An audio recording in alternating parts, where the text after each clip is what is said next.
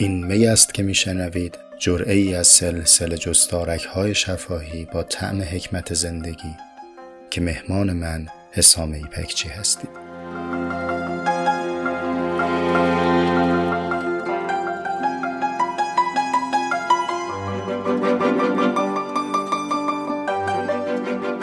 هم بندهای من سلام.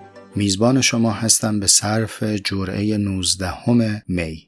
در این جرعه قصد داریم که پیشگفتار کتاب رو با هم به اتمام ببریم. یعنی پیشگفتار جستار در باب حکمت زندگی رو تموم کنیم. از ابتدای جرعه بیستم وارد بشیم به فصل اول کتاب. یه نگاه اجمالی و خیلی گذرا بکنیم به اون چیزی که در این چهار ماه اتفاق افتاد. ما در این چهار ماه در کنار هم سعی کردیم که شوپنهاور رو شوپنهاوری بخوانیم. شوپنهاوری خوندن یعنی چی؟ ارجا میدم به سطر 14 و 15 از صفحه 18 کتاب. پاراگراف دوم این صفحه میگه من تنها کتابی که می‌تونم بگم نزدیک به فضای من در فواید شور وقتی است. البته پایینتر میگه که ارسطو هم در فصل پنجم از کتاب اول هنر سخنوریش تو این حوزه ها صحبت کرده. اما سطر چهاردهم رو بشنوید. اینطور میگه شوپنهاور. از پیشینیان چیزی به آریت نگرفتم. زیرا گردآوری نظرات دیگران کار من نیست. خب پس صرف انباشته شدن از یک عالم کوتیشن و نقل قول. این برای ما تسکین بخش نیست. این گرهی باز نمی‌کنه. فخر مجالس میشه ها زینت میشه که ما بشینیم تو هر صحبتی ده تا جمله از این و اون نقل بکنیم. اما آیا واقعا اینان نیازی است که ما در پیش هستیم؟ متأثر از همین جمله شوپنهاور در جرعه های آغازین می من خانش تعلیفی رو عرض کردم و اونجا در موردش با هم حرف زدیم. به شرحی که گفته شد. اما چه نیازی ما رو وادار کرده که اینجا دور هم باشیم اگرچه به شکل دورادور من عرایزی رو تقدیم شما بکنم شما هم عمر بگذارید و اینها رو بشنوید. این چند هزار نفری که پیگیر می هستیم چی کم داریم؟ ما که اینجا روش های کسب درآمد در 48 ساعت و چگونه دیده شویم و چگونه موفق شویم و حرف انگیزشی و از اینجور چیزا که نداریم. لاقل مستقیم واسه شما نون آب نمیشه شنیدن این جملات. من هم که فروشنده این سطرها نیستم. مدرکم که به همون نمیدن. چه اتفاقی داره میافته؟ کدام نیاز از ما داره تأمین میشه که در ما شوق شنیدن و پیگیری مطلب رو داره ایجاد می‌کنه؟ برای پاسخ به این پرسش می‌خوام برم به سراغ صفحه 124 از کتاب متعلقات و ملحقات. دیگه تکرار نمی کنم. معرفی دقیق کتاب ها و منابع در وبسایت میدات آی آر هست و مشخصه که ما داریم از چه منابعی استفاده می‌کنیم. اول با یه مقدمه شروع می‌کنه که من ازش میگذرم چون موضوع صحبتمون نیست تفکیک می‌کنه فلسفه خانی دانشگاهی رو از فلسفه واقعی یا فلسفه محض قبلا هم گفتم شوپنهاور معتقده که اون چیزی که دانشگاه ها می‌تونن از فلسفه بگن معمولا آمیخته به قرضه های متنوعیه. حاکمیت ها می‌خوان امنیت خودشون و مشروعیت خودشون رو تضمین بکنن. استاد می‌خواد نونش رو در بیاره دانشجو می‌خواد مدرکش رو بگیره.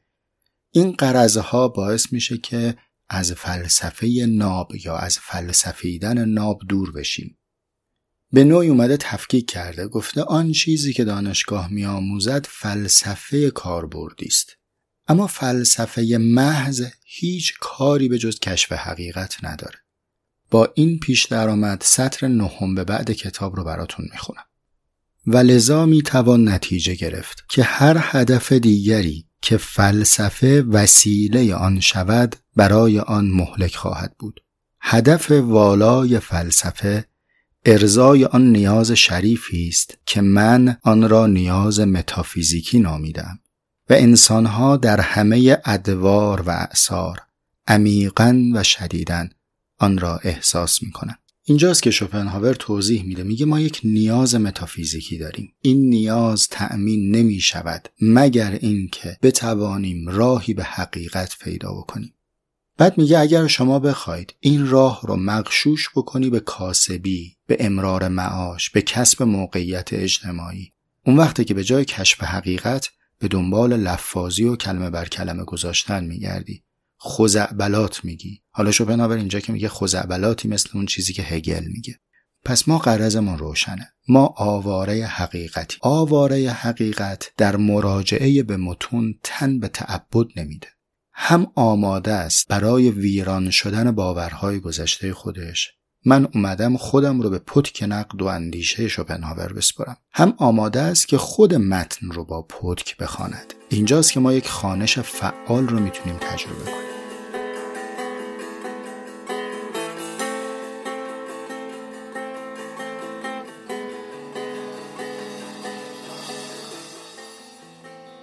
خب اینطور شد ما برای تسلای نیاز متافیزیکی خودمون به سراغ حقیقتی می‌خوایم بریم.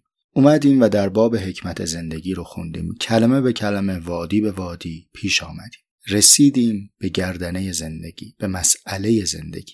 در زندگی می اندیشیدیم مرگی خود نشان می‌داد ما زمانی به چرای زندگی می اندیشیم که اون رو مواجه با پایان می بینیم. بعد در جرعه قبل رسیدیم به این تفاوت نگاه که لاعقل من دعوت کنم از شما. که اینگونه ببینیم شاید مرگ آن چیزی نیست که در پایان با او روبرو میشیم بلکه مرگ چیزی در پشت سر ماست. یک مثالی هست در ذهن خودم خیلی مرورش می‌کنم اما یادم رفته بود خدمت شما بگم. چوپانی رو فرض بکنید که چوب ورداشته و گله رو برده به چرا. هی می‌کنه چوب میچرخونه به ظاهر داره گوسفندهاش رو میترسونه. هی می‌کنه. چرا این کارو می‌کنه؟ برای اینکه از آغل بکشونه به صحرا و در صحرا از وادی خشک ببره به مرتع به جایی که آب و علفی داره. میشه ارتزاقی صورت بگیره که اینها رو سیر بکنه. اونها رو مجبور می‌کنه به پیمودن و به رفتن. چجوری مجبور می‌کنه؟ چوبی میچرخانه صدایی در میاره هی هی می‌کنه. گاهی وقتا هم سگ گله است که صدا می‌کنه. به هر حال این گله به سمت مرتعی که چوبان اراده کرده در حرکتن. خب مشکل اونجا پیش میاد که این گله به چرا رفتن این گوسفندها غذا خوردن پروار شدن. چوپان مهربانانه دستی به سر و گوش اونها کشیده. اگر بردار شدن قابل شده. اگر گرگ بهشون حمله کرده نگهبان شده. اگر گم شدن راهنما شده. به اعتبار تمام نیازهای گوسفندها این چوپان خیرخواه اونها بوده. به دادشون رسیده. حالا اینجا می‌رسیم به قسمت دشوار حکایتمون. خب رفیق من لطفا از اینجا به بعد رو از نگاه گوسفند به ماجرا نگاه کن. آیا برای گوسفند این سوال نباید مطرح باشه؟ لحظه ای که تیغ زبه چوبان رو بر گلوی خودش میبین که مرد حسابی گرگ خواست بخوره نذاشتی. خودم خواستم گم بشم نذاشتی. می‌خواستم لاغر بمونم تو آغل. منو کشوندی اینجا سیرم کردی. غذای تر و تازه بهم دادی. این همه مهربانی که تو کردی برای این بود که در آخر من رو سلاخی کنی؟ این چه حکایتیه؟ این چه زندگیه که تو قابله من بودی راهنمای من بودی ندیم و همراه من بودی. یه وقتایی هم میشستی نی برام می‌زدی. بعد حالا که رسیدم به نقطه پروار و استوار حالا تیغ می‌ذاره به گلوی من. آیا گوسفند حق داره که این جهان را پوچ و بی هدف تلقی کنه یا نه؟ گوسفندان داستانی که برای شما تعریف کردم من و تویم ماییم. من و توی انسان در این جهان تو این مرتع چریدیم پریدیم زیستیم پروار شدیم بعد در نهایت این پروار شدن تیغ سلاخ رسیده و سربریده از نگاه گوسفند هر آنچه نگاه بکنی این جهان پوچه پاسخی وجود نداره. خب برای چی آخه؟ چرا باید این اتفاق بیفته؟ نکته اینجاست که پاسخ این چرا در اراده چوبانه. عملا مرگ فعل انسان نیست. این مرگ اراده چیزی جز انسانه. حالا هر اسمی که می‌خوای براش بذار. می‌خوای بگو این طبیعته این فرگشته این ربه. به هر حال این اراده من نیست. چیزی کسی هستی دیگری پدیده دیگری به هر چی باور داریم. می‌بینی من می‌خوام مطلق صحبت کنم. یه چیز دیگری داره این مرگ رو اراده می‌کنه. خب چرا داری اراده می‌کنی؟ پاسخ این سوال نزد من نیست چون اراده اراده من نیست.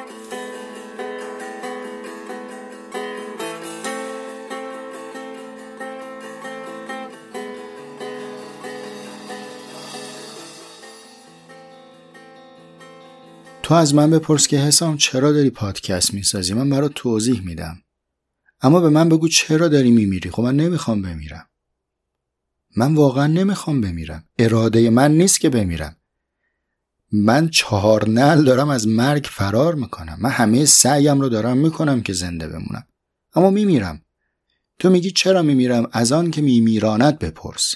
من پاسخی برای چرا میمیرم ندارم. این نقطه است که اندیشمندان دو راه رو در پی گرفتن. ما هیته صحبتمون هیته آینی و ایمانی و اتکا به نقل قول ها نیست. معنیش هم این نیست که این گونه بررسی کردن بررسی کردن نادرستی ها ولی ما داریم توی فضای دیگه ای حرکت می‌کنیم. بر اساس این اصولی که ما داریم فکر می‌کنیم دو راه بیشتر وجود نداره. راه اول اینه که آن نمی‌دانم رو میل بدیم به سمت نیستی. یادتون میاد تو حد گرفتن و بحث مشتق می‌گفتیم این میل می‌کنه به فلان سمت میل می‌کنه به صفر. میگیم نمی‌دانم اون نمیدانمه نمیدانمه کاریش نمی‌تونی بکنی. کسی نمی‌تونه بگه من کاملا اشراف دارم و می‌تونم با عقل خودم ثابت کنم که چرا میمیرم. اون بیرون از پرچین عقل من چیده شده. ولی این نمی‌دانم رو میل میدم به سمت نیستی و میگم من به اعتبار نبودن در پی زندگیم. فرض می‌کنم که یک دوره کوتاهی فرصت برای زیستن دارم و در این دوره کوتاه اینگونه که فلسفم پاسخ میده زندگی می‌کنم. این یک مدله. یه شیوه دیگه اینه که اون نمی‌دانم رو میل بدیم به سمت اینکه بعدی هم هست ولی نمی‌دانم بعدش چیست. با محاسبات و روی کردی که من دارم می‌بینم و نظام فلسفی و فکری من هست بعد از آن نمی‌دانم هم چیزی هست و من اون نمی‌دانم رو نقطه پایانی نمی‌دونم. حالا شوپنهاور در این دو نگاه کدام سمت ماجرا باستده من نمی‌خوام اینجا پاسخ بدم و بگم شوپنهاور در کدامی که از این دو دست است و واقعا پاسخ به این سوال نیاز به اشراف بر فلسفه شوپنهاور داره که ما از ابتدا گفتیم که سودای چنین راهی رو نداریم یا لاقل من خودم رو در قواره چنین ادعایی نمی‌بینم. اما از جلد اول کتاب جهان همچون اراده و تصور دفتر چهارم صفحه 321 یه جمله ای رو برای شما نقل می‌کنم. شوپنهاور اول یه مثالی میاره از هملت پرده سوم صحنه اول که حالا مترجم زحمتکش در ریفرنسشو داده و بعد می‌رسه به مرور مصائب زندگی. میگه این زندگی پر از رنج و آشوب و درد و گرفتاری است. به تعبیر که تو سطر پنجم همین صفحه آورده میگه جهان بشریت جولانگاه تصادف و اشتباهه. خب یه جهانی که انقدر پر درد و پر رنجه بهترین هدیه‌ای که می‌تونه به ما بده اینه که اجازه بده ما پیاده شیم. ما نباشیم وسط این محلکه. از این مثال می‌رسه به مقوله خودکشی. بعد راجع به خودکشی یه تعابیری داره که براتون از روی کتاب می‌خونم. اکنون اگر خودکشی واقعا این نیستی را به ما عرضه کند به طوری که دوراهی بودن یا نبودن به معنای کامل پیش رویمان قرار گیرد. بی قید و شرط می توان آن را به عنوان یک استهلاک بسیار مطلوب برگزید. انجامی که باید قلبا در آرزوی آن بود. اما چیزی در ما هست. این سطر را دقت کنید. اما چیزی در ما هست که می‌گوید چنین نیست. این پایان امور نیست. مرگ نابودی مطلق نیست. حالا قضاوت رو میسپرم به شما. چی برداشت می‌کنید؟ تصورتون اینه که شوپنهاور در گروهی بوده که نمیدانمش رو معطوف به نیستی گرفته؟ فیلسوفی که با همه صراحتش و با همه غرغر کردنهاش هرگز به سمت خودکشی نرفته lifestyle خیلی جدی منضبط و سالمی داشته و برای خیلی ها مرگ شوپنهاور مرگ نامنتظره ای بوده. ما در عمل کرد این آدم حرکت به سمت خودزنی و خودکشی نمی‌بینیم. این سطر رو هم که از رو برای شما خوندم. اما نمی‌خوایم قضاوت کنیم. فعلا فقط این رو به عنوان یک تلنگر در گوشه ذهن داشته باشید و برسیم به جمعبندی جرعه 19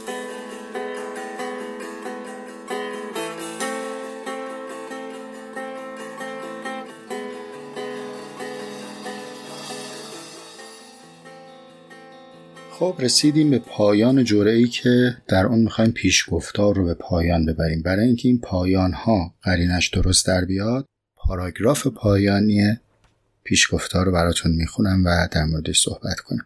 سطر 17 از صفحه 18 شوپنهاور اینطور میگه.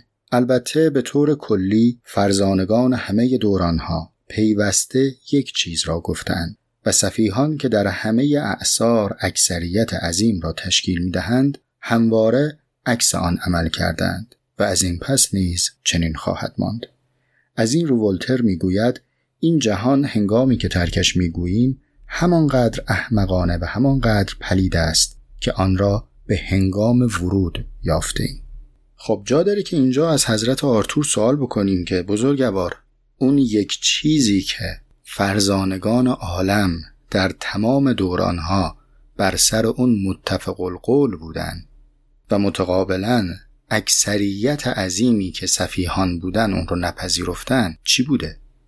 کدام از این چنین مورد اجماع بوده توسط فرزانگان و متقابلا مورد انکار بوده توسط صفحا چه پاسخی دارید شما براش؟ همین که شما مجبورید فهم خودتون رو در این پاسخ ادغام کنید یعنی متن ساکته نه مقدمه ای آورده نه استنتاج منطقی کرده نه نویسنده گویی قصد داشته که ما را اقنا بکنه نسبت به موضوع. همه این اوصاف و شرایط کافی است. برای من کافی است لاقل که قضاوت کنم و بگم که این سطرها گزارهای فلسفی این فیلسوف نیست. او استدلالی اقامه نکرده که من بر اساس این استدلال بخوام بپذیرم در مقام تصدیق بر بیام یا بخوام ردیهی بگم اینجاست که من میگم که نویسنده شاعرانگی کرده. ببخشید منم صدام دیگه گرفت و یاری نمی‌کنه. شما این عبارت شاعرانگی کردن رو پیش از این هم از من شنیدید. اصلا و ابدا منظورم این نیست که بگم شاعرانگی کردن کار بی سمر یا کم ارزشی است. اتفاقا در برخی موارد ضرورت داره. کجا؟ من با یک تجربه روبرو شدم که بر من غمی افزوده. شونه هم سنگین زیر باره ماتم. پری روی رو دیدم دلم رفته. زیبایی رو دیدم به وجد آمدم. اینو من که نمی‌تونم با استدلال و برهان بیارم خدمت شما. خب من دیدم و در من چنین اثر کرده. فقط میام احساسات و عواطفم رو با شما در میان می‌گذارم. اصلا هم به دنبال این نیستم که اقنا ایجاد بکنم در مخاطب. حالا یا براش استدلال ندارم یا به هر دلیلی می‌خوام اجمال داشته باشم در صحبتم. مجمل حرف بزنم. اینجا شوپنهاور مجمل گفته. اما این یورش بردن به اکثریت آدم ها به عنوان جمع صفحا و افراد نادان رو می‌خوام بهانه بکنم و این جرعه رو با طرح یک سوال که به فهم خودم سوال بسیار مهمی است به پایان ببرم. با این مقدم سوالم رو شروع می‌کنم. آیا زندگی به ما و زندگی همین که من زنده ام ارزشمند است یا زندگی تحفه بی ارزشی است که برای ارزندگی باید اون رو به نقطه‌ای برسانم یا باید یه افزونه‌ای براش داشته باشم یه اتچمنتی براش ایجاد بکنم. چرا این تفکیک رو می‌کنم؟ چون ما زنده هستیم. همین الان اکنون زنده ایم. اما سعادتمند می‌شویم. یا لاقل می‌خواهیم که سعادتمند بشویم پس سعادت امری موکول به بعده. یعنی من الان زندم اما برای سعادتمند شدن باید دقت می‌کنید به واژه ها باید یک دستوری میاد طرحی رو عملی بکنم. کار کردی داشته باشم. این طرح و کارکرد در کجاست؟ در ایده کسی است که داره این باید رو به من انشا می‌کنه. یک فکری داره یک تصوری داره. باز تصورم دارم مسامحتا استفاده می‌کنم دیگه. ایده تصور نیست. بهتر این کلمه رو بگم. انگاره ای در ذهن داره. میگه زندگی برای آدمها وقتی ارزشمنده که به سمت این انگاره حرکت کنن شبیه این ایده بشن. اگر شبیه شدید که سعادتمندید. اگر شبیه نشدید اون وقت چه اتفاقی میافته؟ اگر گوینده کسی مثل شوپنهاور باشه اهل قلم باشه سلاحش کلمه باشه با قلمش کلمه به سمت ما پرتاب می‌کنه. خطابمون می‌کنه میگه اکثریت نادان احمق. اما اگر شوپنهاور نباشه هیتلر باشه و ما رو مطابق با انگاره خودش ندونه راهی کوره آدم سوزیمون می‌کنه. چون زندگی وقتی برای او ارزش داره که مطابقت داشته باشه با ایده ای که او در ذهن داره. حالا این ایده چیست؟ ما از کجا بدونیم ایده شوپنهاور کجایی ایده هیتلر کجایی ایده حسام کجایی؟ علم به ایده یا شناخت ایده رو میگیم ایدئولوژی خب حالا یا شما به مقدماتی که من تا به اینجا گفتم ایراد دارید که ایرادتون رو بفهم بگید سوال غلطه. یا اگر سوال درسته پاسختون چیست؟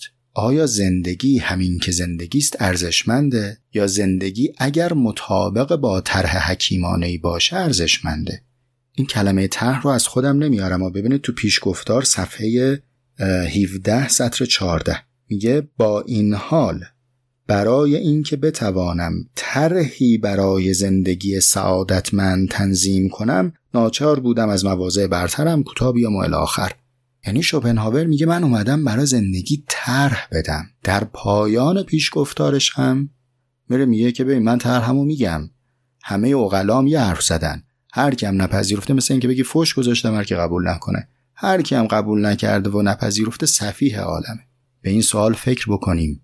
ما باید بیاندیشیم چه میشه در سرزمینی که این همه فیلسوف نظیر شوپنهاور نیچه هایدگر و امثال هم بوده نازیسم شکل می‌گیره. این دقدقه اجتماعی رو ما نمی‌تونیم از اندیشیدنمون حذف بکنیم. خب این سوال محضر شریفتون باشه. منم با شما بهش فکر می‌کنم. احتمال داره جرعه بعدی که شروع فصل اول هست رو با یکی دو هفته وقفه پیش رو داشته باشیم. من هم یک بار دیگری دقیق مرور بکنم تقسیم بندی بکنم ترتیب بحثایی که می‌خوام در بخش پیش رو بگم و بعد خدمت شما انجام وظیفه بکنم. امیدوارم همگیمون تندرست باشیم تا جایی که برامون مقدوره سعی بکنیم زنده بمونیم که ندانسته زیاده و نخوانده بسیار.